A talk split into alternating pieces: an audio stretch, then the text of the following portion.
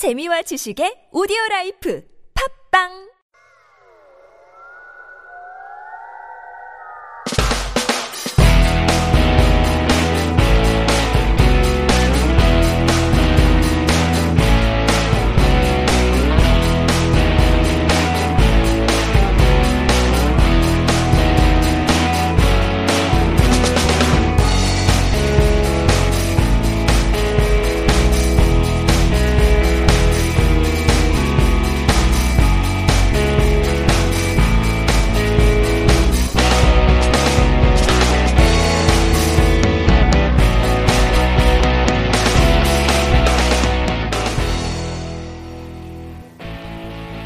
안녕하세요. 독서만세 김기사입니다. 오늘 독서만세 여섯 번째 방송이 되겠네요. 지난 5회차 방송으로 수전 울프 교수의 라이프, 삶이란 무엇인가를 전해드렸고요. 오늘은 여섯 번째 시간입니다. 오늘 여섯 번째 시간에 다룰 책은요. 되게 유명한 책이죠. 지식e 인사이드라는 책입니다. 다들 알고 계시는 분들이 꽤 많으실 것 같은데요. EBS에서 지난 2005년부터 제작되었던 지식 채널 이라는 방송이 있죠. 그 방송이 1000회가 넘었다고 해요. 그리고 2014년까지 지금 시즌 8까지 출간된 지식 2 시리즈. 그 시리즈도 100만 부가 넘게 팔렸다고 합니다. 어, 이 책은 이제껏 방송된 내용 가운데 제작진이 선정한 30편의 이야기를 엮은 것으로 제목에 들어간 인사이드라는 단어는 프로그램 내부의 관여자들이 선정했다는 뜻이라고 합니다. 이 책은 크게 공존, 공감, 공생 이렇게 세 개의 장으로 나누어져 있는데요. 이 각 장마다 10개의 방송분이 편제되어 있고 그 내용은 자연, 과학, 사회, 인물, 뭐 기타 등등의 다양한 분야를 아우르고 있습니다. 대표적으로 자신을 순수하게 만들어주는 그 하늘을 사랑했던 어린 왕자의 작가죠. 생텍쥐베리. 그리고 뭐 삼성전자와 하이닉스 반도체 공장 노동자들을 떠올리게 하는 라듐 걸즈. 어, 그 밖에 에베레스트 최초의 등정가가 될 수 있었지만 뒤따르는 동료를 기다려준 셰르파, 텐징 노르가이, 뭐 기타 등등의 여러 명행들의 사례가 실려 있습니다. 이제까지 총 8권의 책이 나와 있는 지식이 시리즈를 접한 적이 있는 독자들이라면 이 책에 실린 내용이 그렇게 새롭지는 않을 거예요. 이미 기존의 책으로 나온 바 있는 내용을 다시 추려놓은 정도이기 때문인데요. 하지만 기존의 지식이 시리즈를 접한 적이 없는 독자들에게는 시리즈의 입문서로서 적당한 책이지 않나 생각해 봅니다. 북하우스가 출판했고요. 가격은 13,800원. 2014년 7월에 나온 책입니다. 어, 저는 언제나처럼 맛배기로 제가 인상적으로 읽었던 부분 한 챕터만 읽어드리도록 할게요. 초몰룩마의 두 사람. 단 한 사람만을 인정하는 최초의 기회 앞에 두 사람이 서 있었다. 2700km에 걸쳐 뻗어 있는 산맥, 히말라야. 해발 8000m급 최고봉만 14좌. 그 중에서도 최고봉. 초몰룩마. 대지의 여신. 그곳은 인간의 영역이 아닌 신의 땅. 새조차 넘을 수 없다. 1856년 영국인들은 식민지 인도에서 측량 작업을 하던 중 지구에서 가장 높은 땅을 발견한다. 신의 이름을 몰아낸 인간의 이름. 영국 측량국장 조지 에베레스트. 세계에서 제일 높다는 것. 그것이 영국이 에베레스트에 올라야 하는 단 하나의 이유다. 영국은 1차 세계대전을 전후해서 7차례나 에베레스트 원정을 시도했으나 흰 눈으로 위장된 빙하절벽, 앞길을 가로막는 얼음 계곡, 예측할 수 없는 산사태와 산소 부족 때문에 많은 등반가들만 잃고 만다. 에베레스트 정복을 위해서는 산소통, 연료, 식량 운반이 필요하다는 것을 깨달은 영국인들. 짐을 날라줄 원주민이 필요하다. 유럽 등반가들의 정복을 위한 짐꾼, 셰르파족. 티벳의 고산 소수민족인 그들은 해발 7,800m까지 오르내리며 짐승 대신 무거운 짐을 지고 하루 1루피, 우리 돈 25원을 받았다. 셰르파들은 얼마든지 정상에 오를 수 있지만 그들이 그렇게 하지 못하는 것은 영국인들처럼 올바른 정신을 갖고 있지 않기 때문이다. 프랜시스 영 허즈번드, 전 에베레스트 위원회장 1953년 3월 1일 초모룽마를 향해 집을 나선 39살의 셰르파족 가장은 아내가 떠준 두툼한 양말과 딸이 건넨 색연필을 속주머니에 넣고 초모룽마로 향했다. 바로 그 순간 천천히 히말라야를 오르는 영국 제3원정대의 기차에는 창밖에 초모룽마를 말없이 바라보는 식민지 출신의 한 남자가 있었다. 셰르파 텐징 노르가이와 뉴질랜드 출신의 등반가 에드먼드 힐러리. 4월 26일 10톤의 물자를 지고 초모룽마에 오르던 359명의 셰르파들 중 크레바스 속으로 무섭게 추락하는 힐러리를 잡아준 생명끈은 텐징 노르가이의 손에 감겨 있었다. 원정대의 두 이방인이 초몰 여신의 이름으로 우리가 되는 순간 대영 제국의 위대함을 다시 한번 보여주기 위해 정상 정복자는 반드시 영국인이어야 한다. 1차 정상 공격조는 영국인 두 사람으로 한다. 원정대장 존 헌트 대령 1953년 5월 6일 베이스 캠프에 가장 먼저 도착한 두 사람의 이방인은 침묵할 수밖에 없었다. 그리고 6시간 후 쓰러질 듯한 걸음걸이로 돌아온 1차 공격조. 실패했습니다. 캠프가 충격에 빠져 있을 때 식민지 출신의 젊은이가 나섰다. 대장, 제가 가게 해주세요. 텐진과 함께 간다면 해낼 수 있습니다. 여왕의 대관식 전에 반드시 세계 최고봉을 정복해야 하는 영국인들은 결국 두 이방인의 출정을 허락한다. 살을 내는 눈바람과 가빠오는 호흡. 힐러리는 조금씩 뒤처지고 있었다. 시야에서 서서히 사라져가는 텐징. 마지막 봉우리를 눈앞에 두고 힘겨운 발걸음을 떼던 힐러리는 텐징의 목소리를 듣는다. 어서 오게나 친구. 30분이나 기다렸네. 정상을 겨우 몇 발자국 앞두고 셰르파 텐징은 힐러리를 기다리고 있었다. 그 순간 눈빛으로 나누는 침묵의 대화. 첫 발자국은 자네 몫이야. 아닐세, 나는 셰르파야. 1953년 5월 29일, 11시 30분. 세상의 꼭대기에는 두 사람이 있었고, 첫 번째 사진에는 단 한 사람만이 찍혔다. 텐징 노르가이. 어, 여기까지가 지식 채널 e의 방송분이에요. 근데 이 지식 e inside 같은 책의 경우에는 방송분 이후에 보통 인문학적으로 좀 깊이 있는 글의 내용을 적어 놓죠, 따로. 추가를 시켜 놓죠.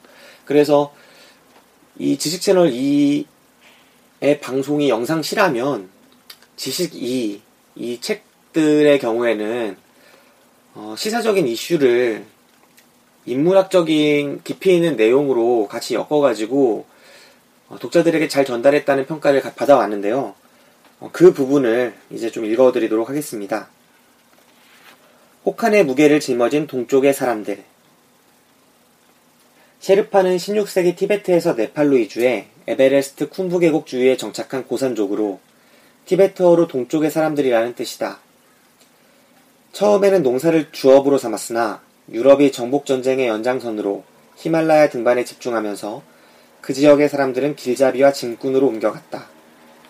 1921년 에베레스트 정찰대에 속한 영국의 의사 알렉산더 켈라스가 셰르파족이 고산 지역에 잘 적응한다는 사실을 발견하고 포터와 안내자 역할을 맡긴 이후 히말라야 등반 도우미를 일컫는 일반 명사가 되었다.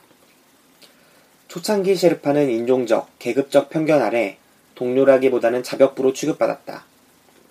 그러나 1953년 텐징 노르가이가 에드먼드 힐러리와 함께 에베레스트에 오르면서 모든 편견을 불식했다. 텐징 노르가이는 1914년 티베트 카르타 계곡에서 태어났다. 정확한 출생일은 전해지지 않는데 훗날 에베레스트에 오른 5월 29일을 생일로 정했다. 어린 시절 키우던 야크가 모두 죽고 생계가 어려워지면서 가족이 모두 네팔로 옮겨왔고 호구지책으로 셰르파 집안에서 하인 생활을 하면서 히말라야와 인연을 쌓았다. 12살에 집을 나와 남의 집살이를 전전하던 텐징 노르가이는 1935년 영국의 산악탐험가 에릭 십튼의 세르파가 되어 생애 최초로 에베레스트에 오른다. 경험은 없지만 웃음이 매력적이었던 그는 특유의 친화력과 결단력으로 등반대의 신뢰를 얻었고 약 20년 동안 스위스, 독일, 영국의 등반대와 함께하면서 최고의 셰르파로 명성을 날렸다. 특히 1952년 스위스 원정대와 에베레스트 8,000m 지점까지 갔다 무사귀환한 경험이 자산이 되어 이듬해 영국 원정대의 셰르파 대장으로 발탁되었다. 인간은 그저 인간일 뿐이다. 대항해 시대 식민지를 개척하고 세계 지도를 제작하면서 수평적 정복을 마무리한 영국은 수직 방향으로 시선을 돌렸다. 인도를 무단 통치하면서 측량 기술을 이용해 히말라야의 높이를 측정하고 각 봉우리마다 수천 년간 물렸던 이름 대신 유럽식 측량 기호를 붙였다. 이에 따라 큰 산 초고리는 카라코름 제2호를 투약한 케이투로, 대지의 여신 초몰룩마는 측량 기사의 이름을 딴 에베레스트로 바뀌었다. 세계 최초로 세계 최고봉을 정복하려는 야심을 품고 1921년부터 8차례 원정대를 보냈던 영국은 1953년 엘리자베스 여왕의 대관식을 앞두고 아홉 번째 원정대를 꾸렸다. 지원금 10만 파운드, 10톤 이상의 장비, 400여 명의 셰르파가 동원된 대단위 정복전쟁의 수장으로 군인 출신 존 헌트 대령이 임명되었다. 4월 26일 출정에 앞서 존 헌트는 제국주의와 인종주의에 기반한 두 가지 원칙을 내세웠다. 첫째, 1차 정상 등반조는 반드시 영국인이어야 하고, 둘째, 대관식 이전에 등반에 성공해야 한다는 것이었다. 그러나 영국인으로 구성된 1차 등반조가 정상 등반에 실패하면서 요령부득 뉴질랜드 양봉업자 출신 등반가와 네팔 셰르파로 구성된 다국적 2차 등반조가 편성되었다. 에드먼드 힐러리와 텐징 노르가이는 1953년 5월 29일 11시 30분 8760m 남봉을 지나 인류 최초로 에베레스트 정상에 섰다. 지상으로 귀환한 두 사람은 열렬한 환대를 받았다. 1953년 6월 엘리자베스 여왕은 힐러리와 헌트에게 기사자귀를 수여했다. 텐징은 대영제국 훈장을 받았는데 이를 두고 일각에서는 인종주의적 처사라는 비난이 일기도 했다. 각국 언론이 세계 최고봉을 정복한 사내들을 취재했고 네팔, 티베트, 인도는 텐징의 국적을 놓고 감론을박을 벌였다. 인도 국민들은 부처나 시바신의 헌신으로 텐징을 추앙했다. 네팔 국왕은 국가의 자존심을 드높인 영웅으로 그를 초청해 카퍼레이드를 펼쳤다. 떠들썩한 세간의 반응에 텐징 노르가이는 다음과 같이 입장을 밝혔다.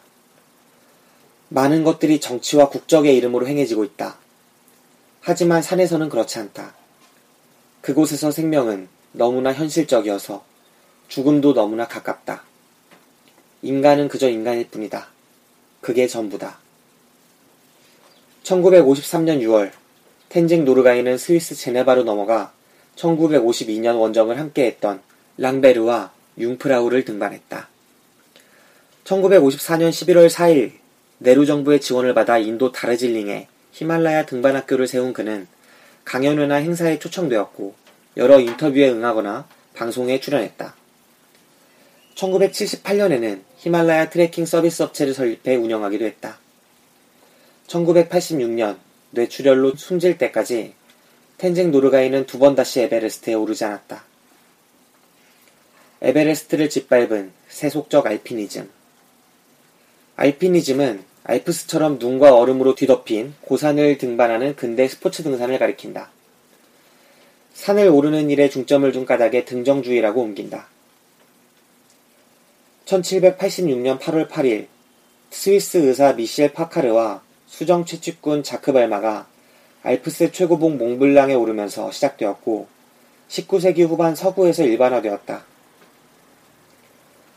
산에 대한 도전적인 태도로 인간 한계를 실험한 알피니즘은 역설적으로 인간의 위대함을 증명하는 수단으로 전치되었으며 초창기 영국의 돈 많은 귀족들이 주도하면서 정복전쟁의 성격을 띠었다. 머메리즘은 1880년 등반계의 반항아 엘버트 프레드릭 머메리가 알피니즘에 저항하며 주창한 개념으로 등로주의로도 불린다. 단순히 산에 오르기보다는 절벽의 루트를 개척하며 역경을 극복하는 것에 등산에 참뜻을 두고 있다. 처음에 별다른 호응을 얻지 못했던 머메리즘은 1931년 머메리가 마터호른의 북벽을 오르면서 유행처럼 번지기 시작했고 1964년 히말라야의 8,000m급 giant봉 14개가 모두 등정된 후 등반사조로 자리 잡았다. 정상에 오르는 길은 여러 개이며 어렵고 새로운 루트일수록 가치가 높다는 variation 루트 등반의 모태이기도 하다. 이후 등반사는 무산소 단독 등반, 동계 초등, 연속 등정, 거봉종주 등 슈퍼 알피니즘 시대로 접어들었다. 고도에서 태도로 방점이 이동하면서 국가의 이름으로 다분히 이데올로기적으로 수행되던 고상 등반은 극한에 도전하는 개인의 성취감으로 성격과 의미가 축소되었다. 그러나 한편으로 장비가 발전하고 셰르파의 역할이 전문화 세분화되어 상업 등반이 가능해지면서 세속적 알피니즘이 득세하게 되었다. 1985년 네팔 정부가 더 많은 외국인 관광객을 유치하기 위해 하나의 루트, 하나의 원정대라는 원칙을 폐기한 이래 한 해 수만 명이 최초의 아랍인 여성 등반, 최고령 등반, 최연소 등반, 최초의 장애인 등반 등 타이틀을 얻고자 에베레스트를 찾는다. 1인당 6만 5천 달러만 내면 어떻게든 꼭대기에 데려다주는 가이드 업체가 성업 중이고 산소통, 비닐, 침낭 등 이들이 사용하고 버리는 쓰레기가 연 4톤에 달한다. 등반가 에버하르트 유르갈스키는 고난을 통해 겸양을 배우려 했던 애초의 목적이 자본에 잠식된 오늘날 에베레스트는 돈과 인내심만 있으면 아프거나 허약하지만 않다면 누구나 오를 수 있게 되었다 라고 말한다. 1953년부터 2012년까지 에베레스트 정상을 밟은 사람은 약 3,000명이고 이 가운데 2,000명이 2000년 이후에 등반했다. 국가별로는 미국이 가장 많고 한국은 중국, 영국, 일본, 인도 등에 이어 7위를 차지했다. 네, 여기까지입니다. 지식이 인사이드에 실린 30편의 이런 내용들은요, 앞에 말씀드린 것처럼 기존에 8권이나 책으로 나왔던 지식이 시리즈에 다 실렸던 내용들을 다시 추린 거예요. 그리고 물론 지식 채널 위에 방송분을 편집을 한 내용이기도 하고요. 하지만 어, 이 책에 실린 내용들이 제가 볼 때는 정말 엑기스라고 할 만한 그런 내용들이 많습니다. 제가 셰르파, 텐징 노르가이와 에드먼드 힐러리, 그리고 알피니즘, 산을 정복하려는 알피니즘과 또 상업적인 알피니즘, 또 에베레스트라는 그런 측량가가 자신의 이름을, 원래의 이름을 떼어내고 붙여버린 내용들, 뭐 여러 가지 비판점이 있는 이 부분을 읽어드렸는데요. 이 내용 말고도 정말 흥미로운 내용이 많이 실려 있습니다. 개인적으로 좀 목 상태만 좋다면은 읽어드리고 싶었던 내용이 그 최근에 삼성과 하이닉스 반도체 노동자들의 사망, 백혈병이나 뭐 이런 병으로 인한 사망 사건이 있잖아요. 그래서 요즘 반올림이라고 또 삼성전자랑 협상을 하고 있다고도 하는데 어, 그런 내용을 떠올리게 하는 라줌걸스라는 내용이 있어요. 퀴리 부인이 발견하게 됐던 라듐이라는 물질을 시계에 그런 바르면은 그게 형광 물질이 돼가지고 잘 보이는 그런 건데요. 그거를 붓에다가 라듐을 발라가지고 시계판에 칠했던 그 노동자들이 방사능에 피폭돼가지고 어, 죽어갔던 그리고 자신들의 어, 산재 인정을 받기 위해서 싸웠던 그 투쟁의 기록들을 다뤘던 내용을 읽어드리고 싶었습니다. 근데 제가 지금 상태가 안 좋아서 그냥 셰르파 텐징 노르가이의 이야기만 읽어드렸어요.